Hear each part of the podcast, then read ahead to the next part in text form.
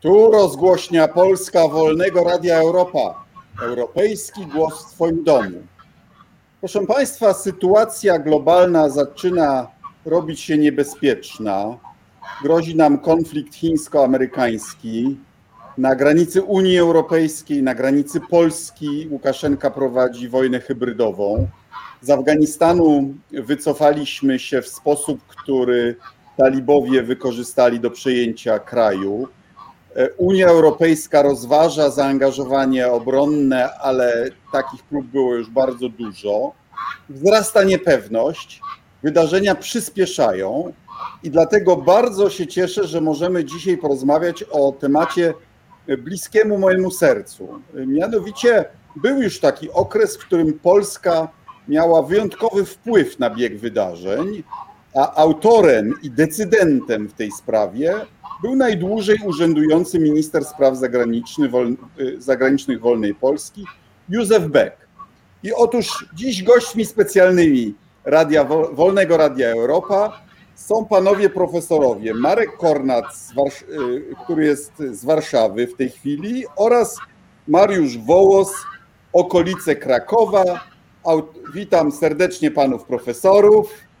Witamy. Dobry. Przyczynkiem do naszej rozmowy jest panów monumentalna nowa biografia Józefa Beka. Serdecznie gratuluję książki, z przyjemnością ją przeczytałem i, i Państwa zachęcam do przeczytania, bo to jest naprawdę, no nie wiem, czy jeszcze, czy, czy, czy, czy, jeszcze pojawią się jakieś źródła, które mogą skorygować ten materiał, który udało się Panom zebrać. Serdecznie gratuluję. Dziękujemy. Oczywiście postać Józefa Beka jest bardzo kontrowersyjna. Prowokacyjnie nazwałem naszą rozmowę tytułem Jak rozpętałem II wojnę światową. No bo rzeczywiście Beck jako człowiek marszałka prowadził tą politykę zagraniczną II Rzeczpospolitej dość samodzielnie po śmierci marszałka, prawda? I jego sugestie, jego, jego polityka była akceptowana przez establishment drugiej RP i jego sukcesy i porażki były sukcesami i porażkami Polski. Chcę dojść do tych kluczowych momentów, w których Beck prowadził prawdziwie europejską politykę, ale zafascynowały mnie też inne kwestie w jego biografii. Nie wiedziałem o jego pięknej karcie legionowej, prawda? On, był, on już wtedy uzyskał zaufanie Piłsudskiego, prawda? Może ja odpowiem na to pytanie, bo też ja jestem autorem tej części. Myślę, że tak. To znaczy, legiony były taką trampoliną dla Józefa Becka do pewnego środowiska, do tej drużyny komendanta, jego najbliższego otoczenia, aczkolwiek jeszcze nie w legionach w tej drużynie się znalazł. On zaistniał w pewnym kręgu oficerów bliskich Piłsudskiemu, którzy potem go wskazali jako człowieka, na którego warto postawić. To się stało bardzo krótko po zakończeniu I wojny światowej. Dodam, że Józef Beck odbył niezwykle skomplikowaną i niebezpieczną misję do zrewoltowanej Rosji i Ukrainy. Misję długą, ośmiomiesięczną w 1918 roku, w ostatnich miesiącach wojny. Piłsudski bardzo cenił tych, którzy przeszli przez te tryby rewolucji rosyjskiej.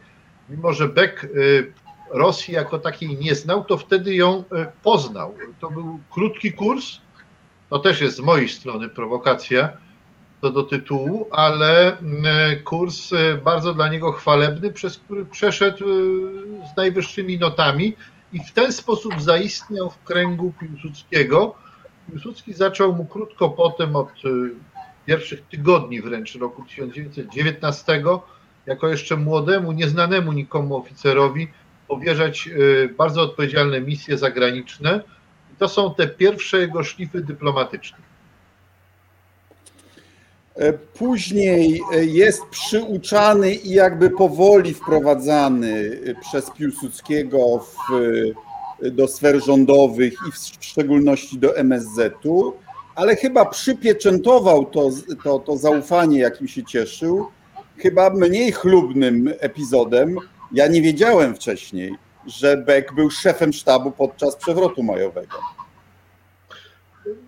Ja nie wiem, czy to było przypieczętowanie, dlatego że Piłsudski bardzo mocno sprawę podstawił E, już 4 e, lata wcześniej, kiedy na początku 1922 roku Beck pojechał jako pierwszy atasze wojskowy do Paryża, e, to było postawienie sprawy w sposób ultimatywny przez Piłsudskiego Francuzom. Musicie tam Becka przyjąć i koniec. Doszło do ostrego zresztą spięcia na linii Paryż-Warszawa z tego można wniosek taki wyciągnąć, że już wówczas Józef Beck był człowiekiem Piłsudskiego. I to są kolejne kroki, kolejne kroki, które rzeczywiście prowadzą go do y, tych, którzy, jak to wówczas mówiono, robią zamach, bo faktycznie Józef Beck jest y, szefem sztabu na prędce y, powołanego y, przy grupie, czy w ramach tak zwanej grupy operacyjnej Warszawa, na czele której stoi generał Drescher. I to są ci ludzie, którzy przeprowadzają, kierują wojskami zamachowymi. No a zamach, e, niezależnie od tego, jak go będziemy oceniać i co o nim sądzić, wyniósł do władzy Józefa Piłsudskiego, do władzy, którą sprawował do końca życia. No i tutaj rzeczywiście Beck wiele zyskał, ponieważ zaraz po zamachu Piłsudski zaproponował mu objęcie stanowiska szefa gabinetu ministra spraw wojskowych. Ministrem spraw wojskowych był Piłsudski. Pozornie mogłoby się wydawać, że to stanowisko nieznaczące. Tak naprawdę było to jedno z najważniejszych stanowisk w Polsce, bo przez biurko Beka przechodziły wszystkie ważne dokumenty dotyczące czy to spraw wewnętrznych, czy polityki zagranicznej. On się wtedy od polityki zagranicznej nie oderwał. On się wtedy, powiedziałbym, doszkalał w ramach polityki zagranicznej i to był kolejny kurs, ostatni już przed objęciem tych najwyższych stanowisk e, w, w państwie, co nastąpiło w roku 1930. E, maczał też palce w ustanowieniu Berezy Kartuskiej, prawda? E, to znaczy nie tyle Berezy, ile rzeczywiście on jako wicepremier już, jako wicepremier koordynujący pracę innych ministrów w 1930 roku Powiedziałbym, że dozorował aresztowanie i przetrzymywanie w Brześciu, w twierdzy brzeskiej, twierdzy wojskowej e, przywódców opozycji. E, tutaj mamy e, śladów kilka, nie za dużo, dokładnej roli nie znamy, ale to jest na pewno no, pewna czarna plama, która na życiorysie Beka się pojawia i która towarzyszy mu do końca życia, ponieważ opozycja ówczesna będzie mu to stale przypominać. Przypominano mu to już w roku 1931 w prasie opozycyjnej. No i tak faktycznie było. No tutaj proszę też y, podkreślić, i sam to robię, że myśmy nie napisali hagiografii Beka. Nie, nie. To jest y, praca celująca w wyjaśnienie meandrów polityki zagranicznej, jego punktu widzenia, jego stanu wiedzy przy podejmowaniu decyzji, ale też jego życiorysu, łącznie z tymi e, fragmentami, które no, trudno zaliczyć do chwalebnych z dzisiejszego punktu widzenia, bo inaczej to wyglądało z ówczesnego punktu widzenia, na co też zwracam uwagę. Jasne. Przechodząc powoli do polityki zagranicznej, to w Polsce też nie bardzo było to jasne, że e, przez większość urzędowania swojego Beck był uważany i był de facto nieformalnym, ale jednak uchodził za sojusznika Niemiec, prawda? On doprowadził do normalizacji stosunków z Niemcami, które paradoksalnie się polepszyły pod pewnymi względami po dojściu Hitlera do władzy, prawda? Które były gorsze za Stressmana i Republiki e, Weimarskiej i miał w tym, swoi, w tym swoją y, y, no, taką koncepcję z poważnymi argumentami, prawda, panie profesorze? Y, wie pan, panie ministrze, no, od, od normalizacji do sojuszu to jeszcze jest daleka droga, chciałem na to uprzejmie zwrócić uwagę. Ale oczywiście no, bezspornie ma pan rację, że to był polityk, który pozostał od początku swojej misji na stanowisku ministra, a przynajmniej od maja 1933 roku, kiedy stosunki polsko-niemieckie weszły niewątpliwie w nową fazę, związany z kursem na polepszenie relacji polsko-niemieckich. I tu może powiem pokrótce, jakie były założenia tej polityki, bo może nie dla wszystkich one dzisiaj są y, czytelne. Więc po pierwsze, rozmawiamy z rządem niemieckim takim, jakim jest. Nie stosujemy zasady dyferencjonowania, mianowicie, że Hitler ma złą prasę w świecie, to, to z nim nie rozmawiamy. To było pierwsze no, Piłsudski wręcz emisariuszy tajnych wysyłał tak, do NSDAP, tak zanim objęli władzę, prawda? Przynajmniej jednego takie, takie poszlakowe źródła są, one są też w naszej pracy wyzyskane. Po drugie, jeżeli nie uzyskamy y, jakiegoś odprężenia z Niemcami, to w obliczu takich tendencji jak Pakt Czterech Mocarstw, czyli układ, y, układ y, ustanawiający dyrektoriat mocarstw, grozi nam zastosowaniem próby wymuszenia ustępstw terytorialnych, przypomnijmy sporność granic polsko-niemieckich, pomoże Gdańsk e, jako wolne miasto, to wszystko były obiekty uważane w opinii światowej za takie, które są niepraktyczne, niecelowe, zatruwające pokój w Europie. I po trzecie, e, w tym wszystkim nie możemy utracić z pola widzenia tego fundamentalnego założenia, że na ile mnie to wszystko jest znane, bo e, każdy może gdzieś jeszcze wprowadzić jakieś własne przemyślenia, ale nie sądzę, by one cokolwiek zmieniły Zarówno Józef Piłsudski, jak i Józef Beck uważali, że Polska nie może zaciągnąć na rzecz Niemiec takich zobowiązań, które by ograniczyły jej suwerenność. A więc nie negocjujemy. Do tego jeszcze dojdziemy, bo to jest tak. kluczowa sprawa. Kluczowa sprawa, ale to było założenie widoczne od podstaw. Niemożliwe są ustępstwa terytorialne i niemożliwe jest pozbycie się niepodległości przy zielonym stoliku. Ja chciałbym, żeby to wybrzmiało już w tym momencie, a jeśli y, trzeba do tego wrócić, to z przyjemnością się wypowiem. I tak, Polska ma złe stosunki z Rosją sowiecką. Taki słaby sojusz jeszcze z lat dwudziestych, prawda, z Francją o niewiadomym statusie. Wielka Brytania w ogóle nie jest naszym obszarem y, y, zainteresowana, a Czechosłowacja i Polska nawzajem uważają się za państwa sezonowe, prawda? Z Węgrami nie mamy granicy, Rumunia pokłócona z Węgrami. No więc bardzo trudna sytuacja, obiektywnie rzecz biorąc, prawda? Z jedną korektą, mianowicie stosunki polsko-sowieckie o dziwo się poprawiają. Tutaj powiem tak, że profesor Hołos, mój kolega i tu autor nawet bardziej szczegółowo to zna źródłowo, ale rozmaite czynniki prowadzą do tego, że następuje już w 1932 roku, a może jeszcze latem pierwszym, pierwszego 31 oznaki ocieplenia w relacjach Warszawa-Moskwa. I to też jest atutem polskiej dyplomacji, ale pan minister ma rację, no generalnie są to relacje złe, i kiedy ja dzisiaj czytam jakieś szokujące wypowiedzi tak zwanych zwolenników historii alternatywnej o rzekomym sojuszu, który Piłsudski miał proponować y, Sowietom, no to mam świadomość, że to wszystko są bzdury mające tylko ogłupić opinię historyczną.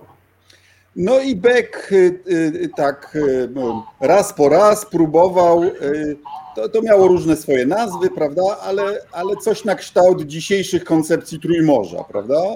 Żeby stworzyć pas y, y, y, państw neutralnych, które by w jakiś sposób wspólnie dawały odpór Rosji Sowieckiej i Niemcom. I, i to się oczywiście nie udało.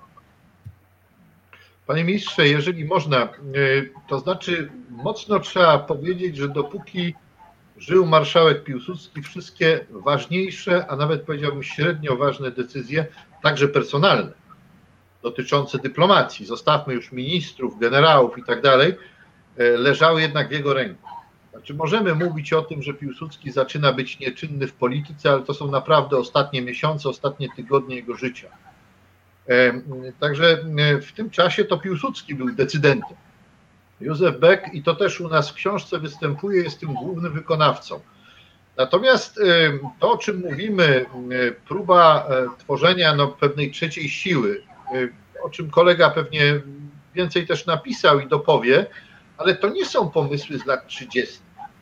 Bo jeżeli przyjrzymy się chociażby próbom e, budowania e, pewnego bloku obronnego, tak zwanych państw limitrofów, zachodnich sąsiadów e, Związku Sowieckiego, czy to przy negocjowaniu paktu o nieagresji, to były długie negocjacje, one się zaczęły w połowie lat dwudziestych, czy taka, powiedziałbym, przygarniająca Polskę, Polska przygarniająca państwa limitrofy w momencie negocjowania tak zwanego protokołu Litwinowa, już nie wchodźmy w, w, szczegóły z Sowietami, to to są próby bardzo wyraźne, one są torpedowane przez Sowietów. Sowieci używają argumentu, że Polska próbuje budować jakiś agresywny blok i tak dalej, i tak dalej, ale z tego płyną pewne konkluzje e, już w latach 30., jeżeli chodzi właśnie o koncepcję e, intermarium, międzymorza, czy też trzeciej siły, no i to się nie udało wtedy z tych samych powodów, z których nie udaje się dzisiaj, bo te kraje mają tak, inne tak, interesy. Po prostu tak, mają inne ale, interesy. Ale proszę zauważyć, że, że jest to jednak pewna ciągłość polityki polskiej, niezależnie od tej całej konstelacji stosunków, przecież wtedy one były inne. Dzisiaj jesteśmy w Unii Europejskiej, no mamy Rosję. Ta Rosja też jest inna, to nie jest Związek Sowiecki, mimo wszystko, chociaż podobieństw jest niemało. E, ale e, powiedziałbym, że to są nawet takie determinanty polskiej polityki, żeby szukać gdzieś tutaj obok e, no, państw podobnie myślących. Wtedy to się nie udało, dzisiaj to się też niespecjalnie udaje, no ale może jeszcze się uda. Ja bym tylko tak, proszę bardzo. jeśli można. Mianowicie moje przedstawienie tej koncepcji, o której teraz panowie mówili, to znaczy Y, Międzymorza, czy też trzeciej Europy, bo ona miała jeszcze taką nazwę, prawda? Trzecia Europa, y, czyli mówiąc krótko, trzecia w tym znaczeniu, że y, Włochy i Niemcy to Europa faszystowska, Anglia i Francja to Europa demokratyczna i tutaj będzie trzecia, a Rosja to w ogóle nie jest Europa, tak to wyobrażał sobie Józef Beck. Otóż to nie tyle chyba chodziło o blok, natomiast raczej o taki pas państw niezależnych od Berlina i od Moskwy, które od czasu do czasu mogłyby coś sobie załatwić, coś sobie dopomóc. Dodajmy jeszcze, że tak jak już e, pan minister wspomniał, rozbieżne interesy to oczywiście kwestia fundamentalna, ale też Polska gospodarczo nie mogła za wiele zaoferować. Taka jest prawda. Słabość gospodarcza miała tu ogromne znaczenie i jeszcze jedno, Jakkolwiek jestem gorącym zwolennikiem tezy, że Józef Beck był, był prawdopodobnie pierwszym europejskim mężem stanu, który rozpoznał e, dynamizm Hitlera i jego zaborcze dążenia, to i on się mylił co do siły Niemiec. Mianowicie nie docenił siły Niemiec, która wkroczyła tak mocno. A tu bym polemizował, bo Winston Churchill chyba o Hitlerze w tych kategoriach mówił wcześniej. Tak, ale nie był u władzy. E, nie był A, władzy. Prawda. A, okej. Okay. Bo, bo zresztą to jest ciekawa sprawa, że, że ci, którzy Hitlera nie spotkali, generalnie mieli trzeźwiejszy tak. osąd. E, e, tak. Wystarczyło przeczytać Mein Kampf, prawda? Ja mam wrażenie, że Beck nie przeczytał. Może, ale Józef Beck w każdym razie pod koniec 1938 roku rozeznaje prawidłowo, że nie chodziło o Gdańsk, tylko o ujarzmienie Polski. Trzeba postawić Niemcom. Chwilę, doj, dojdźmy do tego. Proponuję za, zatrzymać się, bo to, to przyspieszenie. Jeszcze jedno zdanie. następuje w Monachium, prawda? Tak, yy, tak. Przyspieszenie następuje w Monachium, ale yy, ja chciałem jeszcze dodać, mianowicie to, co mówiliśmy do tej pory, wszystko jest yy, jak najbardziej, wydaje mi się, zgodne z rzeczywistością, niemniej Józef Beck nie jest sam kierownikiem polityki polskiej po śmierci marszałka Piłsudskiego. Te decyzje najistotniejsze, typu ultimatum do Czechów, y, odrzucenie żądań Hitlera, decyduje jednak trójosobowy czy, czy czteroosobowy, pięcioosobowy zespół. A więc jest prezydent Rzeczypospolitej, jest y, Śmigły i niestety nie znamy notatek, jak wyglądały rozmowy w tym gronie. To jest bardzo ważne. I jeszcze jedno, kiedy na przykład chodziło o wysłanie ambasadora do ważnej stolicy, Beck musiał to uzgodnić nie tylko z prezydentem, ale jeszcze ze Śmigłym. To Jasne. też warto, warto może odnotować. Jasne.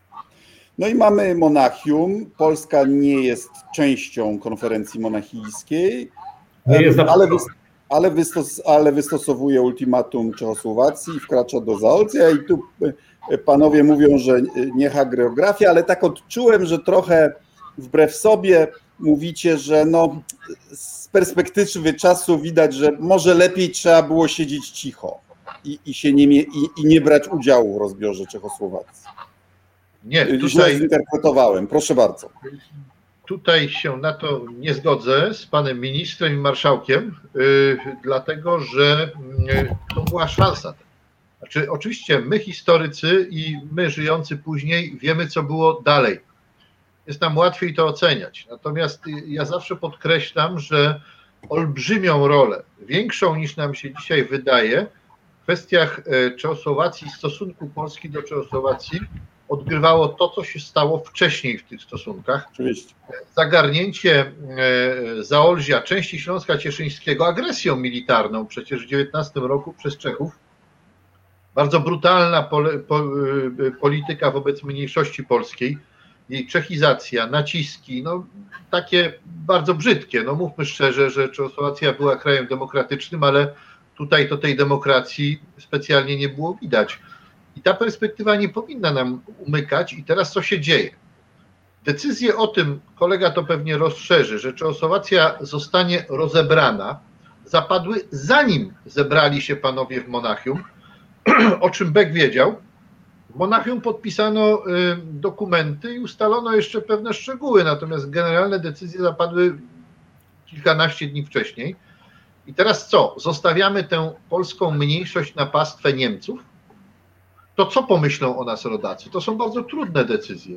O to tutaj też chodziło. E, I e, no, dla mnie to jest w ogóle fascynujące. Ja tu sobie pozwolę na taką trochę woltę ku współczesności, dlatego że Rosjanie do dzisiaj szermują hasłem, no przecież w 1939 roku myśmy zabrali swoje, bo tam nie mieszkali Polacy, tylko mieszkali Białorusini, Ukraińcy, więc to było poniekąd sprawiedliwe. Tym samym sloganem e, posługiwała się propaganda sowiecka i tak dalej, i tak dalej. No ale patrząc z tej perspektywy, to myśmy też odebrali swoje.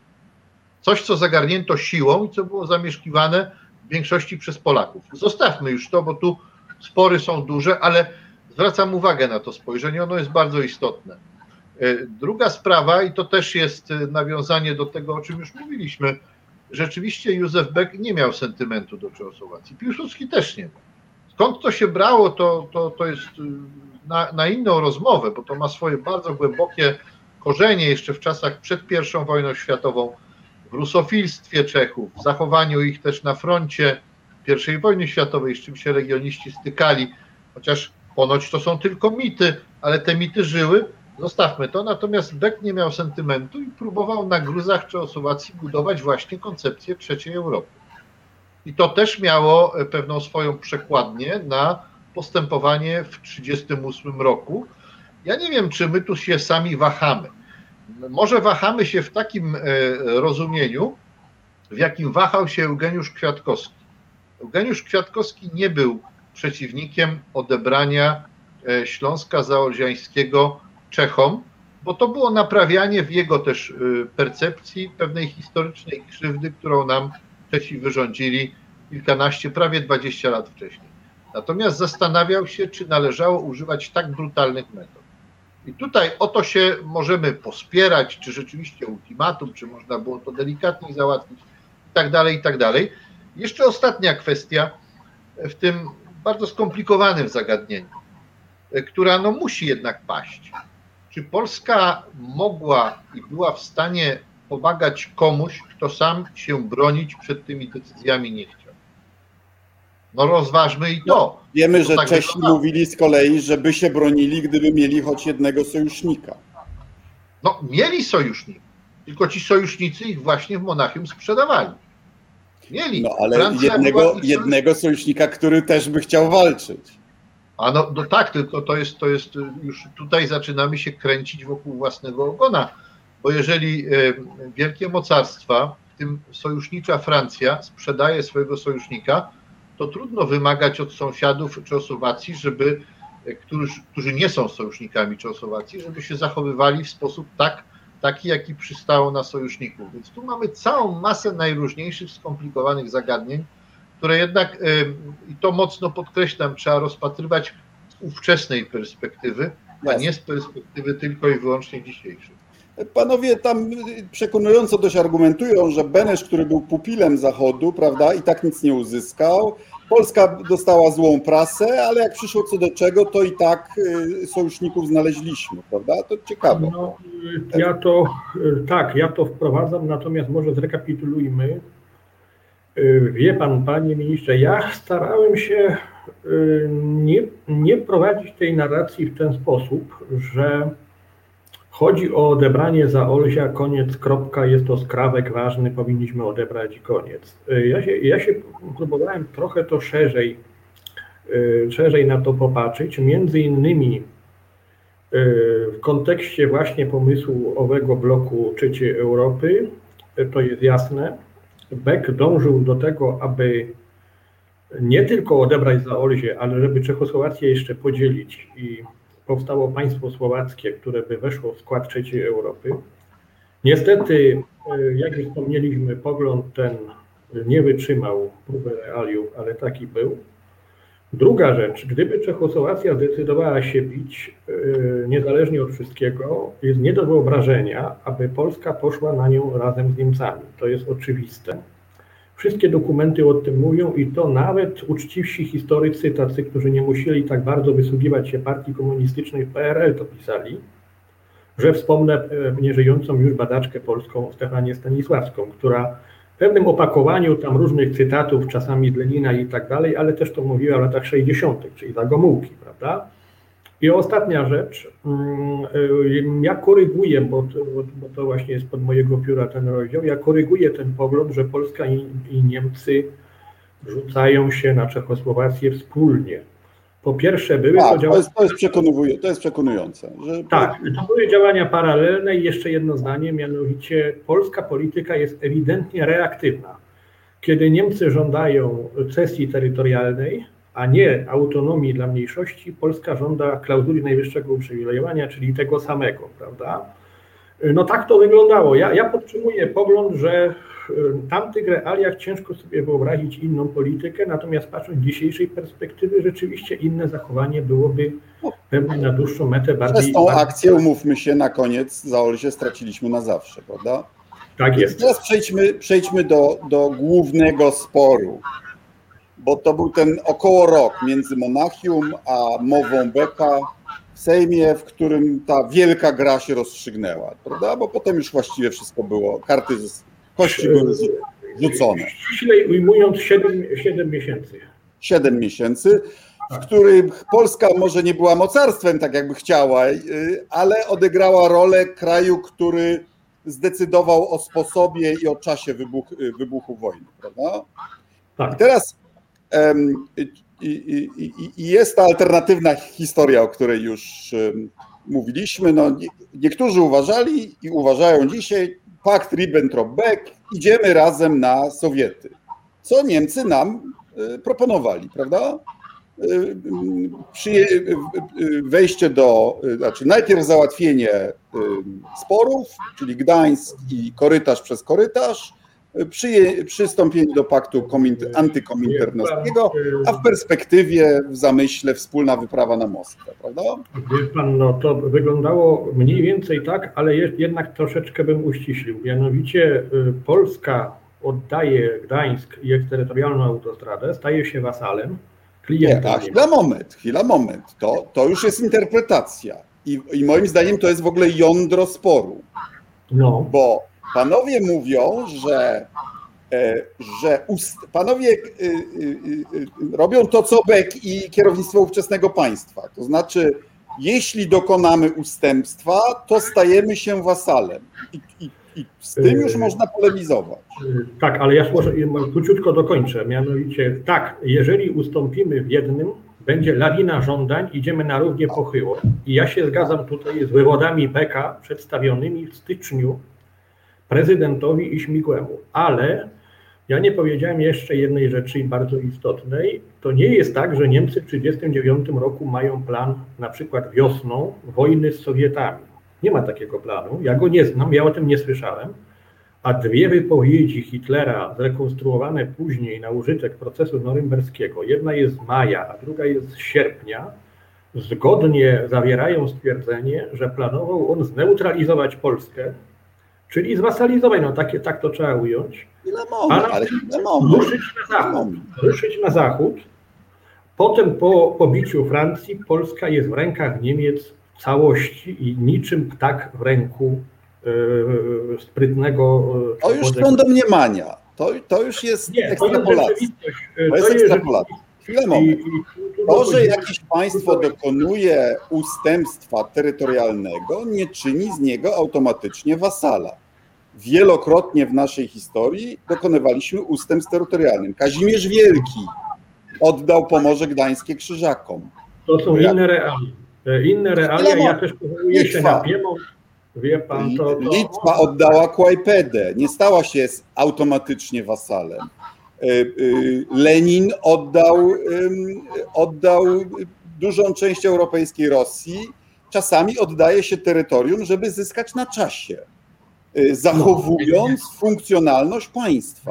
Nie, nie, znaczy, panie ministrze, ja, ja się pozwolę, pozwolę się włączyć, y, dlatego że jednak y, proszę y, nie zapominać o tym, że mamy do czynienia również z państwem nowego typu, które kieruje się jednak rasizmem. I y, no, ja wiem, że są różne teorie i tak dalej, że Hitler przed wojną nie zamierzał być może Żydów mordować, większość historyków, ja też. Uważam, że jednak zamierzał, tylko o tym głośno nie mówił. Owijał to w jakieś tam eufemizmy. To raz, ale to, to, to nie tylko o to chodzi, bo to jest też stosunek do Słowian. Naprawdę z badań, no chociażby Jerzego Borejszy, zmarłego niedawno y, historyka, którego uważam za jednego z moich mistrzów, jas- jasno wynika, że komponentą rasizmu Hitlera i jego e, otoczenia e, był, e, był nie tylko antysemityzm, ale też antyslawizm. Zgoda, I- to jest rzecz oczywista. Ale, ale nie możemy o tym zapominać, dlatego że e, to jest pewien punkt wyjścia do tej właśnie wasalizacji. Ale To chwila, znaczy, moment. takim, to my się nie nie- będziemy wiązać. Dobra, to ja, to ja swoją tezę Ale wobec jeszcze- tego. e, jeszcze Ja swoją ja- tezę wygłoszę. Ja wygłoszę swoją tezę, bo ja uważam, że pójście z Hitlerem na Sowiety byłoby, byłoby katastrofą. To znaczy e, e, e, Niemcy i tak tą wojnę by przegrały, prędzej czy później.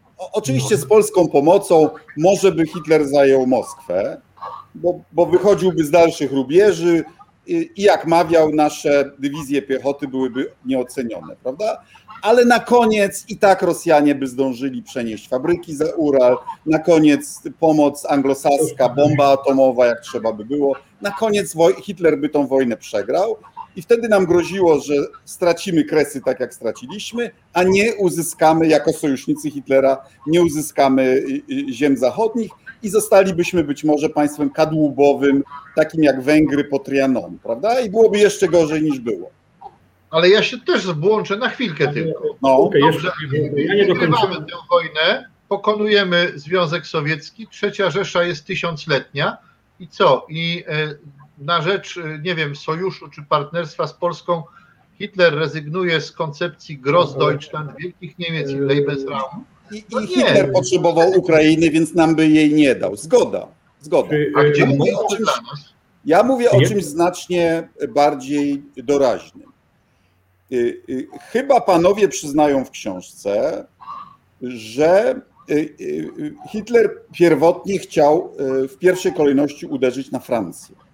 No więc właśnie, chciałem do tego To jest nawiązać. Kluczowe, to jest kluczowe Mhm. prawda? Więc stawką, y, i, i, i tu uważam, że, że Beck y, y, może się mylić.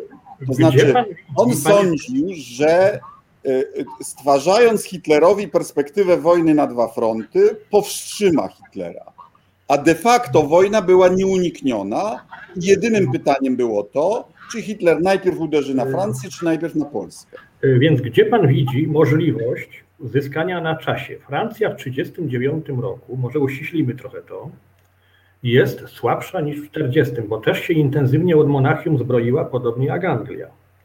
No więc załóżmy, że Beck, Berchtesgaden oddaje autostradę i Gdańsk, a Hitler zgodnie ze swoimi przemówieniami majowym i sierpniowym rusza na tą Francję. Autostradę, znaczy niczego by nie zdążył oddać, bo, bo to by zajęło wiele lat, żeby zbudować, a, a w Gdańsku ludności było być 10%. Tak? eksterytorialny, nie, nie, nie, nie, nie. Eksterytorialny teren musiałby Okej. zostać.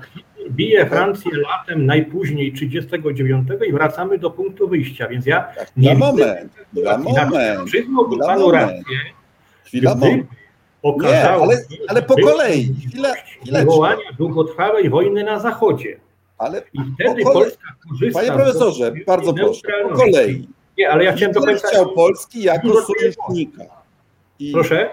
Hitler chciał Polski jako sojusznika. Mówił, musi, musicie, e, No, na Ribbentrop papierze mówił tak to było, tak? no. Musicie być albo sojusznikiem, albo wrogiem. No. Mówił, to jest, to jest cytat z książki. E, I e, w koncepcji błędnej niemieckiej, idiotycznej, było to, że jak nam oddacie Gdańsk i korytarz w korytarzu, to wtedy już możecie być sojusznikiem. Znaczy, to jest, znaczy główne błędy popełnili Niemcy, bo jak chcesz kogoś za sojusznika, to nie stawiasz mu żądań terytorialnych, no. prawda? To No było, nie. to było, to było szalone ze strony Niemiec. A poza tym w międzyczasie y, zdarzyło się złamanie przez Niemcy ustaleń monachijskich i wkroczenie do Pragi. No I to właśnie. tym aktem Hitler stracił wszelką wiarygodność, No prawda? właśnie, to ja to napisałem.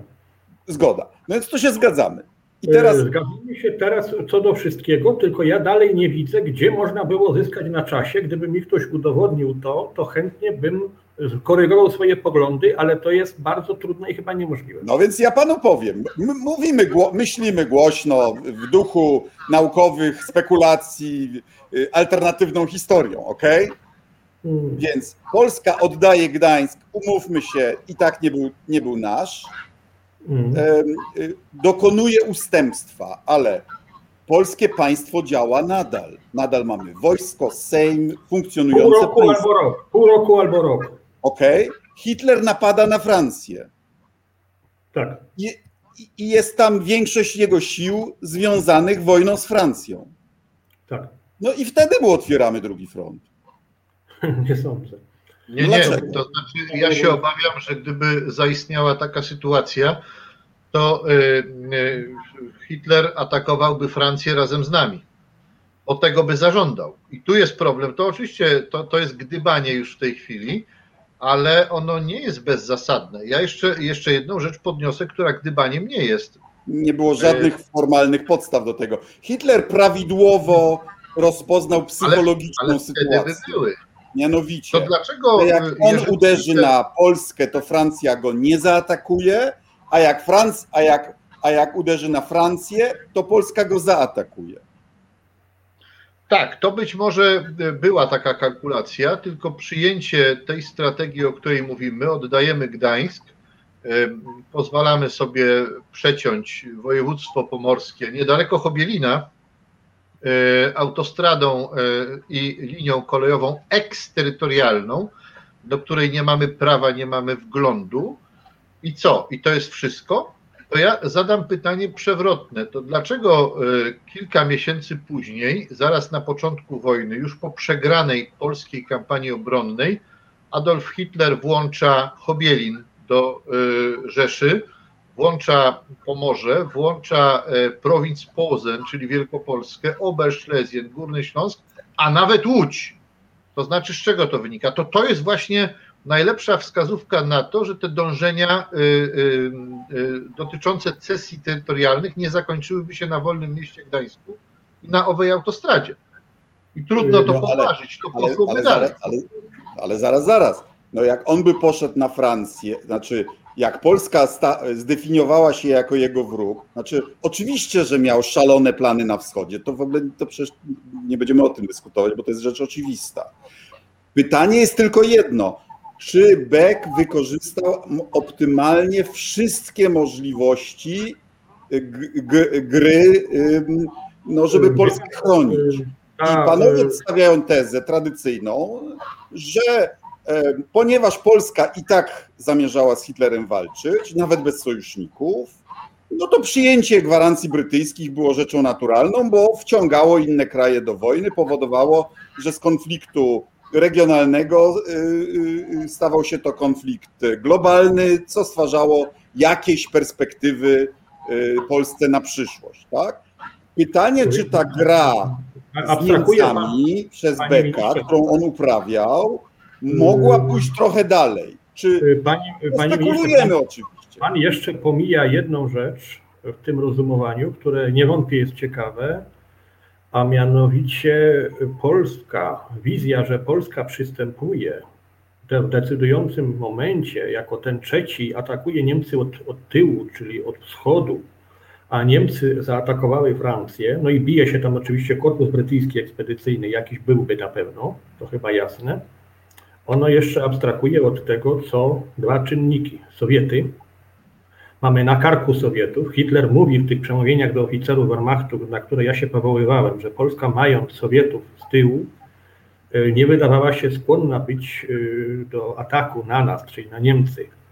I druga sprawa, no proszę zważyć, że nastroje społeczne w końcu marca były nieprawdopodobnie silnie no, nieprzychylne pomysłom y, ustępstw. Józef Beck się cudem utrzymał na stanowisku i ja nie wiem, czy by się utrzymał, gdyby Ja zrobił- wiem, ale to jest pytanie o to, jak późna sanacja swoją propagandą wpadła we własne sidła, prawda? Tylko Bo- wiemy, no jak się mamy bronić, to nie możemy mówić, że jesteśmy słabi. No, to jest kolei, kolejny problem, prawda? Ale to rozumowanie, ja, ja to rozumowanie słyszę po raz drugi. Mówił mi to pewien historyk kiedyś, yy, nie będę wymieniał nazwiska, yy, że tak można było próbować rozegrać mniej więcej jak to pan przedstawił, ale ja jestem głęboko sceptyczny co do wykonalności tej opcji. I jeszcze jedno, no, no jest problem taki, czy czy y, no, naprawdę dałoby się uniknąć, y, uniknąć sytuacji wasalizacji już po oddaniu no, tak kluczowych y, obiektów. Proszę zważyć, no, ja się mogę nawet zgodzić, że Gdańsk i tak był zasiedlony przez 90% Niemców, prawda? To chyba jasne jest, ale na ten, na ten pas eksterytorialny, nieważne czy tam był polany asfalt czy nie, y, pewnego dnia wprowadza się wojsko, jesteśmy odcięci od morza. No A więc tam, y, a tam sytuacja była odwrotna, dlatego że tam 90% w województwie pomorskim stanowili Polacy. Tak, oczywiście. A Hitler tak uważał, że to. Dobra, ale stawką było istnienie Polski w ogóle, a nie ustępstwo. No przecież jest wiadomo, że ustępstwa nie robi się y, y, lekkomyślnie czy, czy, czy łatwo. No, Gruzja Mm. straciła terytorium na rzecz Rosji, Ukraina straciła na rzecz, y, na, na rzecz Rosji. To są zawsze dramatyczne wybory, ale, ale stawka była jeszcze wyższa. No, Ukraina to ja nie wiem, no Ukrainie to zabrano y, przy całkowitej bierności armii. y, Bandy z- z Rosji y, idą na zachód, prawda, w Doniecku i tak dalej, Donbasie. To jest jeszcze inna historia. Natomiast tu trzeba przy zielonym stoliku zbyć określone, określone drogocenne terytoria. No i trzeba, y, trzeba zgodzić się na rolę podporządkowanego alianta. Wyrażamy, wyrażam się już teraz To jedno z drugim, nie, jedno z drugiego automatycznie nie wypływa. Litwa, okej, potem trafiła pod y, but sowiecki, ale Kłajpedę oddała i y, oddanie Kłajpedy nie czyniło z niej automatycznie wasala niemieckiego. Yy, No, yy, formalnie nie, ale Litwa to jest nic. No. Litwa to jest nic, no umówmy się. Nie, mo- ja wiem, my jesteśmy wyjątkowi i w ogóle do nas y, Nie, ale nie o to mi strzelowisk chodzi. Nie o to mi chodzi. Nie, nie, nie o to mi chodzi. yy, Litwa to jest mały kraik, no po prostu. No. My y, jako historycy raczej nie uprawiamy i nie chcemy uprawiać i nie będziemy się zajmować historią alternatywną. Ja wiem, że ona jest ciekawa, ale ja się w tej chwili zabawię na potrzeby naszej No. rozmowy. Dobrze, No, dobrze, wybieramy taką opcję. Faktycznie najpierw oddajemy Gdańsk. Hitler jest na razie spokojny, uderza na Francję, a my korzystając z tego uderzamy od tyłu na Niemcy i mamy drugi front i jest wszystko piękne. Tylko to wszystko piękne to jest scenariusz pisany w Moskwie, dlatego że nikt inny, jak właśnie towarzysze sowieccy, chcieli wojny między państwami kapitalistycznymi. Ona była tutaj dla pan nich Wojciech Kulma się z panem zgadza. ona, i dobrze, ona była y, dla nich czymś wymarzonym od samego początku. To są wszystkie te scenariusze, które Lenin rysował, e, one by się tutaj ziściły. Tam krwawa wojna. Dla Stalina zaskoczeniem była szybka klęska Francji. Byłoby dużo lepiej dla niego, gdyby ta Francja broniła się trzy lata, wykrwawiłaby siebie i Niemcy i wtedy sytuacja była dla Sowietów dogodna. Tutaj dostałby to na patelni. To abstrahując od, y, od całego tego rozumowania, bo to ja daję alternatywę dla alternatywy i ona jest bardzo Jasne, nieciekawa. Jasne. Bardzo E, Ale tam był jeszcze jeden czynnik, o którym rzecz. Y, y, Federacja Rosyjska, co by o niej nie mówić, jeszcze Związkiem Sowieckim nie jest. Może niebawem będzie, tego nie wiemy. Żąda cesji terytorialnych, natomiast nie narzuca swojego ust- ustroju. Natomiast cechą charakterystyczną Związku Sowieckiego było to, że wszystkie terytoria, które zagarniał, podporządkowywał i to szło bardzo daleko. To nie była tylko kwestia zachodniej Ukrainy i zachodniej Białorusi, bo y, umowa y, tajna, tajny protokół do paktu Ribbentrop-Mołotow wyznaczał granice na rzece Wiśle, czyli Praga Warszawska byłaby częścią Związku Sowieckiego i koniec strefą interesów.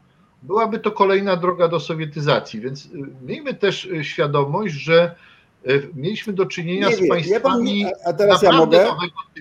A teraz ja mogę.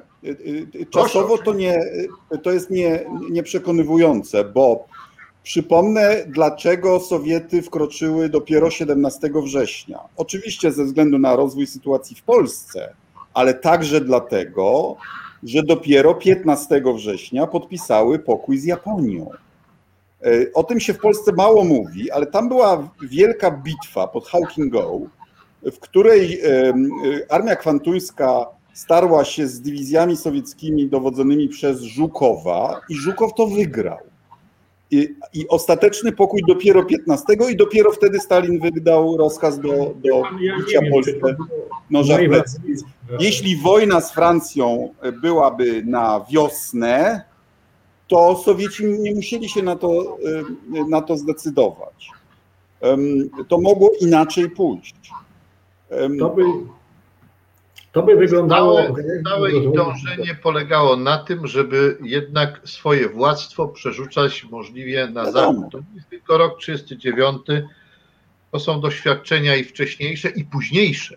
I późniejsze. Wiadomo, ale, to- ale zgódźmy się co do jednego, że gdyby, gdyby Francja Hitlera przez jakiś czas powstrzymała, powiedzmy przez te dwa tygodnie, a w tym czasie Polska uderzyła i odniosła sukces, A skąd Poza wiemy, żeby odniosła? Panie, panie ministrze, no ale, jeszcze jeden. ale gdyby Niemcy byli na, na wschodzie tak odsłonięci, jak byli odsłonięci na zachodzie, atakując nas, poza tym, e, panie ministrze, czym uderzyć? Bo jak obracamy się w takich kategoriach, takich ogólnych e, czasowników, to to troszkę ułapiamy sobie, no czym uderzyć? No właśnie. Yy, trzeba by B11T? było zyskać naprawdę więcej czasu, aby tą niedoinwestowaną armię postawić na nogi. No, Lotnictwo było bardzo zapóźnione. Proszę sobie zobaczyć yy, te wszystkie dokładnie, yy, dokładnie podające wiele rzeczy rozważania szefa sztabu Stachiewicza. To jest publikowane chyba około 20 kilka lat temu w Polsce. Wcześniej to ogłosił Giedroyć. No jeszcze jest pytanie, czym uderzyć? Y, Jeszcze jest pytanie, no dobrze, no, jakiekolwiek ruchy mobilizacyjne, no przecież tu działałby wywiad, y, zresztą zawsze działa. no, no wiadomo, że Niemcy by się zorientowali, ale, ale już by byli związani, a no mobilizację dawało się jednak w parę dni przeprowadzić. Y, Dawało, dawało, ale to no, warunkach, warunkach nieco innych, wydaje mi się. Więc mnie nie przekonuje to rozumowanie. Jest ono pociągające za, za, na swój sposób. Y, Nawet nie spodziewałem się, że w tym kierunku pójdzie nasza rozmowa.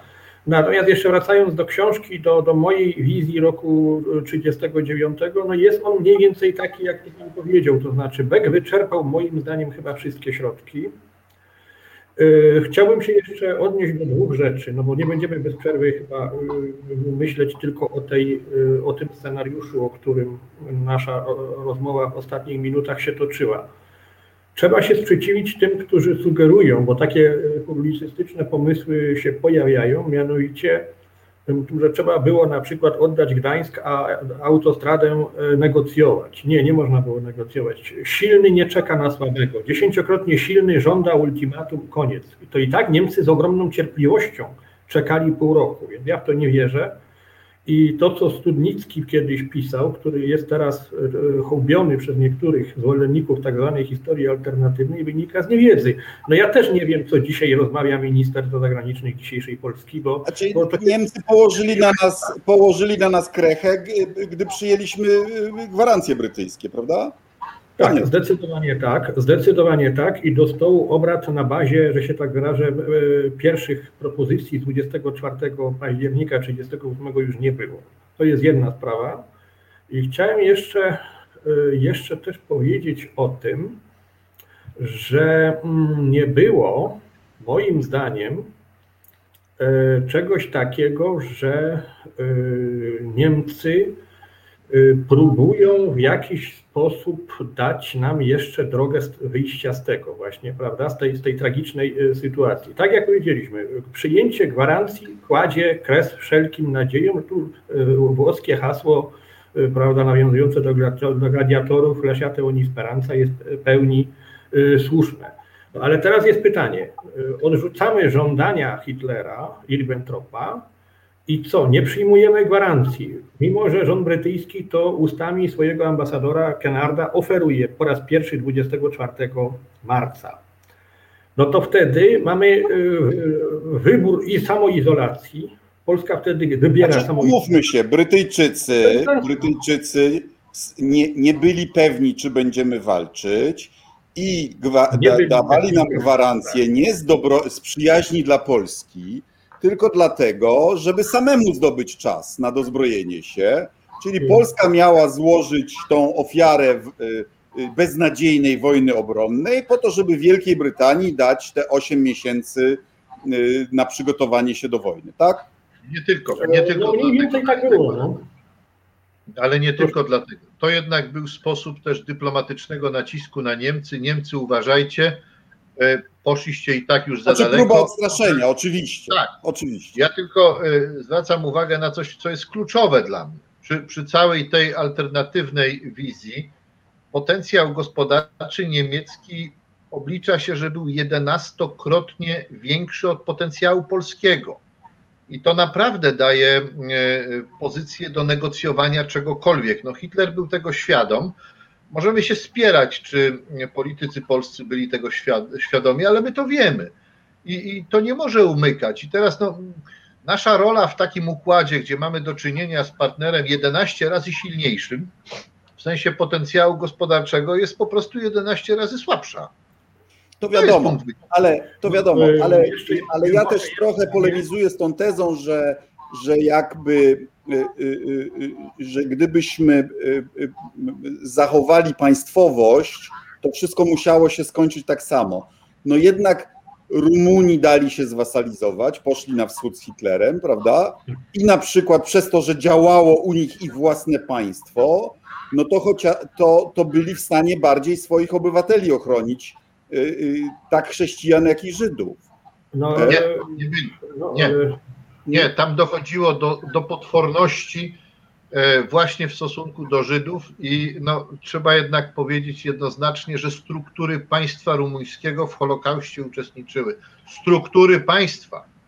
Ja nie mówię o obywatelach. To, jest, to, jeszcze, to są bardzo skomplikowane. Tu jeszcze polemizuje pan z Nie zapomnieć o geopolityce, bo kiedy zapomnimy o geopolityce, to też stracimy ważny czynnik z pola uwagi, proszę zważyć, że y, tylko dlatego król Michał był w stanie przeprowadzić na drugą stronę kraj, prawda, wydać rozkaz y, aresztowania Antonesku, że ten kraj no, nie był nasycony Niemcami, prawda, wtedy. Mówię o sierpniu 44, a my, my leżymy na linii, głównej linii frontu tak. To samo fenomenalnie robią Finowie, prawda? Wypowiadają wojnę Sowietom, odbierają to, co stracili w wojnie zimowej, a potem zrywają z Niemcami i nawet gwałtownie się na nich rzucają, ale są na uboczu Ale Europy. nie wychodzą poza własne terytorium, prawda? Ani jedna dokładnie, fińska, dokładnie, ani jeden fiński pocisk nie pada na, na Leningrad.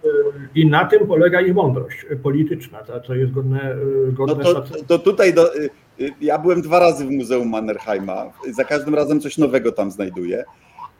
A co panowie powiecie o takiej tezie, że gdyby marszałek żył 10 lat dłużej, czy 15, tak jak Mannerheim, to może by to lepiej rozegrał?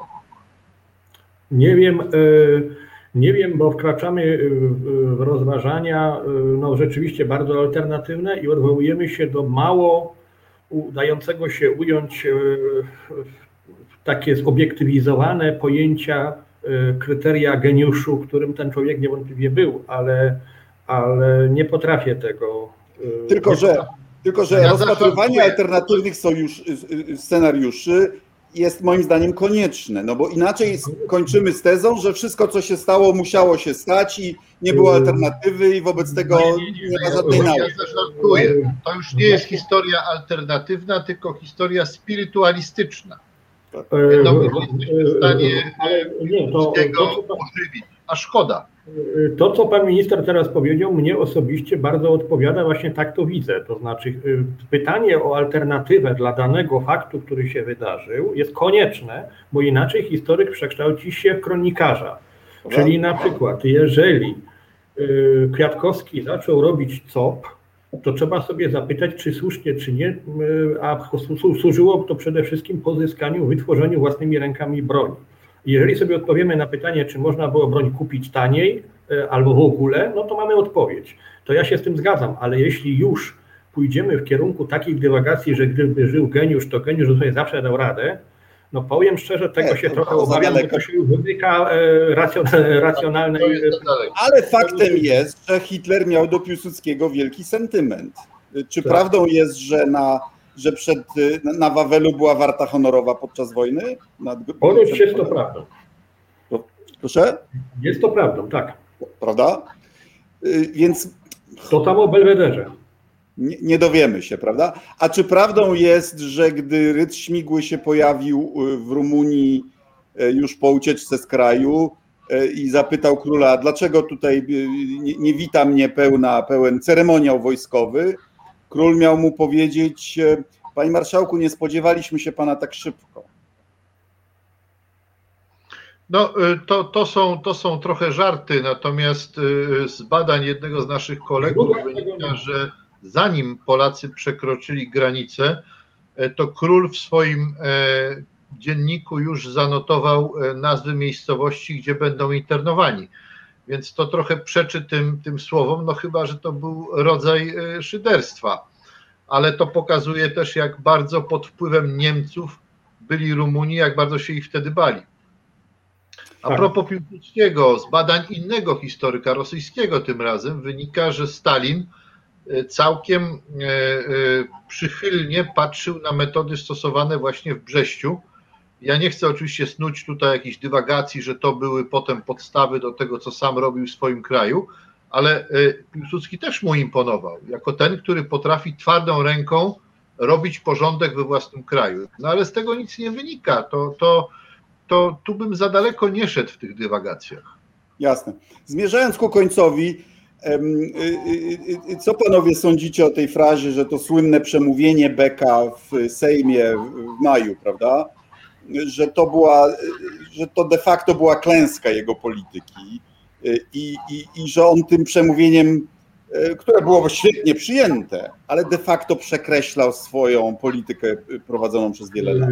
Wie pan, no jeżeli przyjmiemy, że jedynym pomysłem jego samego i niewątpliwie marszałka Piłsudskiego na politykę, która podniesie rangę Polski w Europie, była normalizacja stosunków z Niemcami, ale tak, żeby nie utracić niepodległości e, na ich rzecz, to zgoda całkowita. No to to rzeczywiście, rzeczywiście tak było.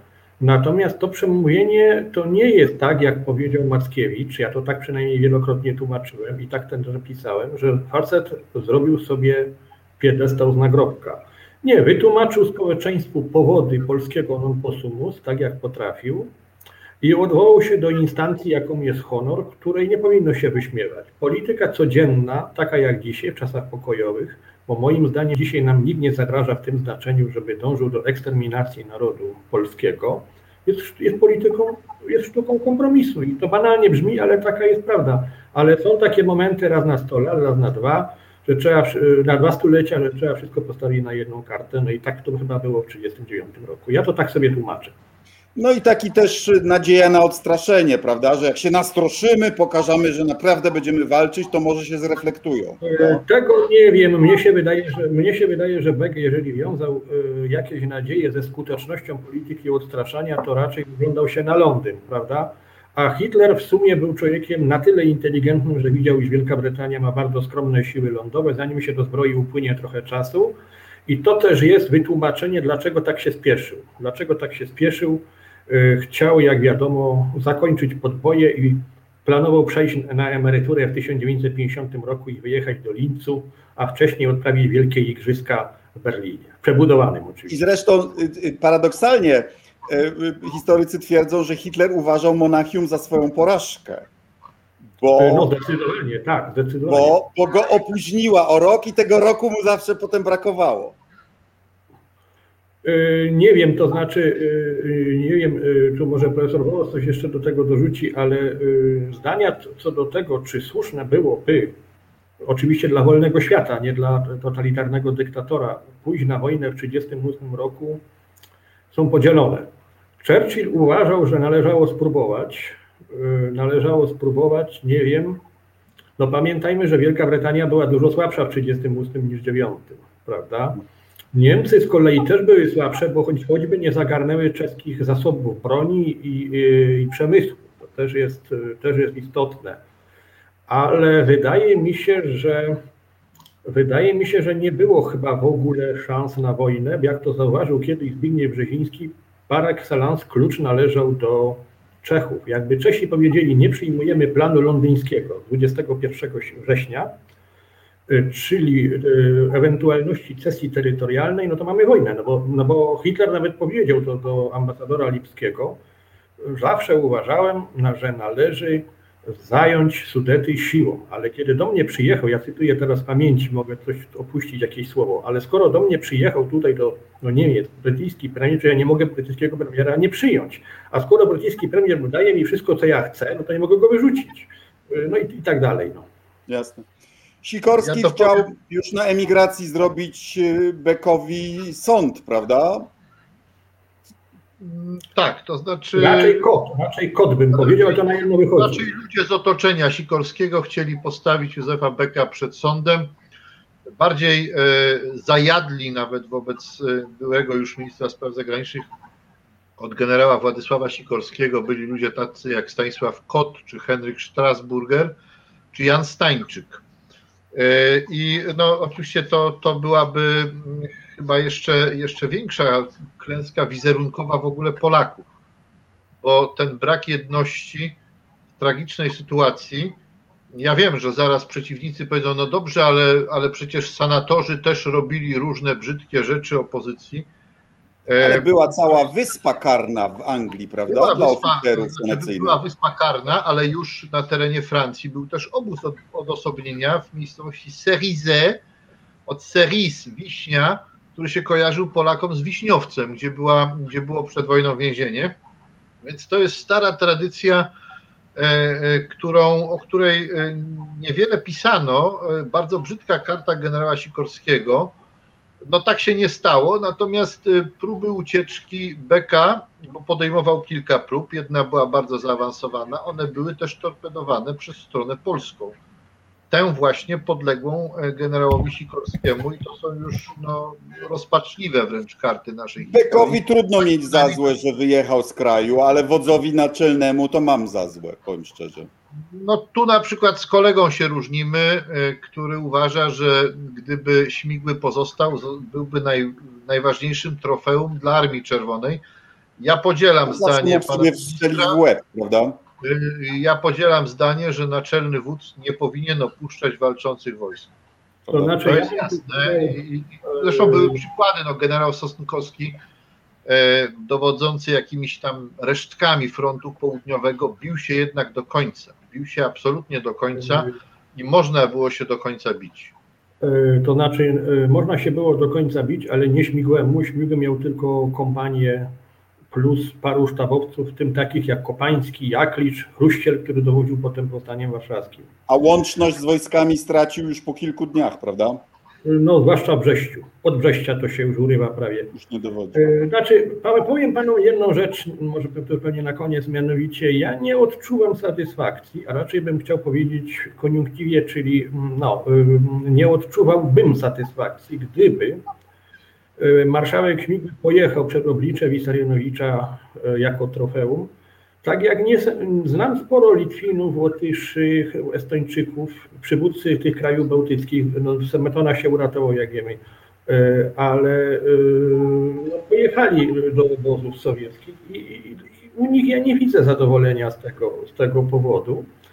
Natomiast jedno chciałbym podkreślić, jeżeli marszałek liczył, że Rumuni obejdą konwencję haską, bo konwencja haska o obowiązkach państw neutralnych wobec beligerentów jasno mówi, że szeregowiec, który nie ma ani jednej belki na ramieniu i marszałek, który ma buławę, to jest to samo, a więc należy go rozbroić i interweniować, internować, przepraszam. Więc jeżeli śmigły na to liczył, że go tak puszczą w geście łaski, bo to jest aliant, y, czy też wódz naczelny państwa alianckiego, no to był w dużym błędzie. No niestety to, to, to historyk tego y, zauważyć nie może, ale no sytuacja 17 września to jest bardzo krótki czas do namysłu. Jasne. Jako katolik samobójstwa nikomu nie będę doradzał ani proponował, nawet Jasne. postaciom historycznym. Także to, żeby to Zgódźmy też... się co do jednego, że kierownictwo e. Polski e, no, przeszacowywało naszą, naszą siłę ówczesną, prawda? Te, ta różnica zasobów, o których panowie mówią, oczywiście ma znaczenie. Więc e, no, ja mam nadzieję, że dzisiaj e, nie Tak. Nabzdyczamy się ponad miarę. Powiedziałbym jeszcze może jedno zdanie, mianowicie absolutnie podtrzymujemy to, że y, ta przewaga była ogromna i y, zdaje się z niej sobie zdawano sprawę, ale nie mówiono tego, broń Boże, żeby nie przenikło do opinii publicznej. Istnieje taka relacja y, ambasadora w Moskwie Grzybowskiego, który wojnę spędził w Grenoble, nieokupowanej części Francji. Miał tam spotkać prymasa Chlonda. No oczywiście to nie jest źródło tak wiarygodne jak, jak dokumenty urzędowe, ale prymas Chlond miał mu mówić, a po co miałby go okłamywać, to ja nie, nie sądzę, że Śmigły mu tłumaczył jesienią, prymasowi, 38, że będziemy, będziemy albo całkowicie pobici, albo jak ruszy ofensywa z zachodu w ciągu 6 do 8 tygodni, przejdziemy do obrony i może będziemy jeszcze się w stanie utrzymać. To brzmi dość realistycznie, ale lepiej byłoby, żeby to było bardziej wiarygodnie y, podkreślone. Więc to jest jasne, ale też chciałem jeszcze dodać, mianowicie. Yy, no, Grzybowski to ten, co ten głupi telegram napisał w, w reakcji na Ribbentrop-Mołotow? Grzybowski to był ten, który napisał parę raportów po pakcie Ribbentrop-Mołotow, że to nam nic nie grozi. Tak. No, Nie to o jest. tym mówi. Tak, o tym mówi. Niemniej niestety nie wierzył w to. No. Natomiast chciałem jeszcze dodać, że jak był Anschluss Austrii, taki epizod, może ważno, wart o- uwagi, sprzęt y, armii niemieckiej psuł się, sporo samochodów było zostawionych y, na drodze. To robiło na wojskowych wrażenie, że tam ta machina nie działa, a we wrześniu 1939 tak to doskonale jakoś poszło nie, wrogowi. To jest jeszcze tak, tak a propos pewna ciekawostka. Dziękuję serdecznie za rozmowę. Państwu jeszcze raz serdecznie polecam. Y, y, y, Źródłowa myślę, że będzie na wiele lat biografia najdłużej urzędującego ministra w kluczowym okresie, Józefa Beka. Panowie profesorowie, dziękuję za rozmowę, gratuluję książki, życzę My sukcesu. dziękujemy za zaproszenie. Dziękuję bardzo, do Dziękujemy. widzenia. Do widzenia.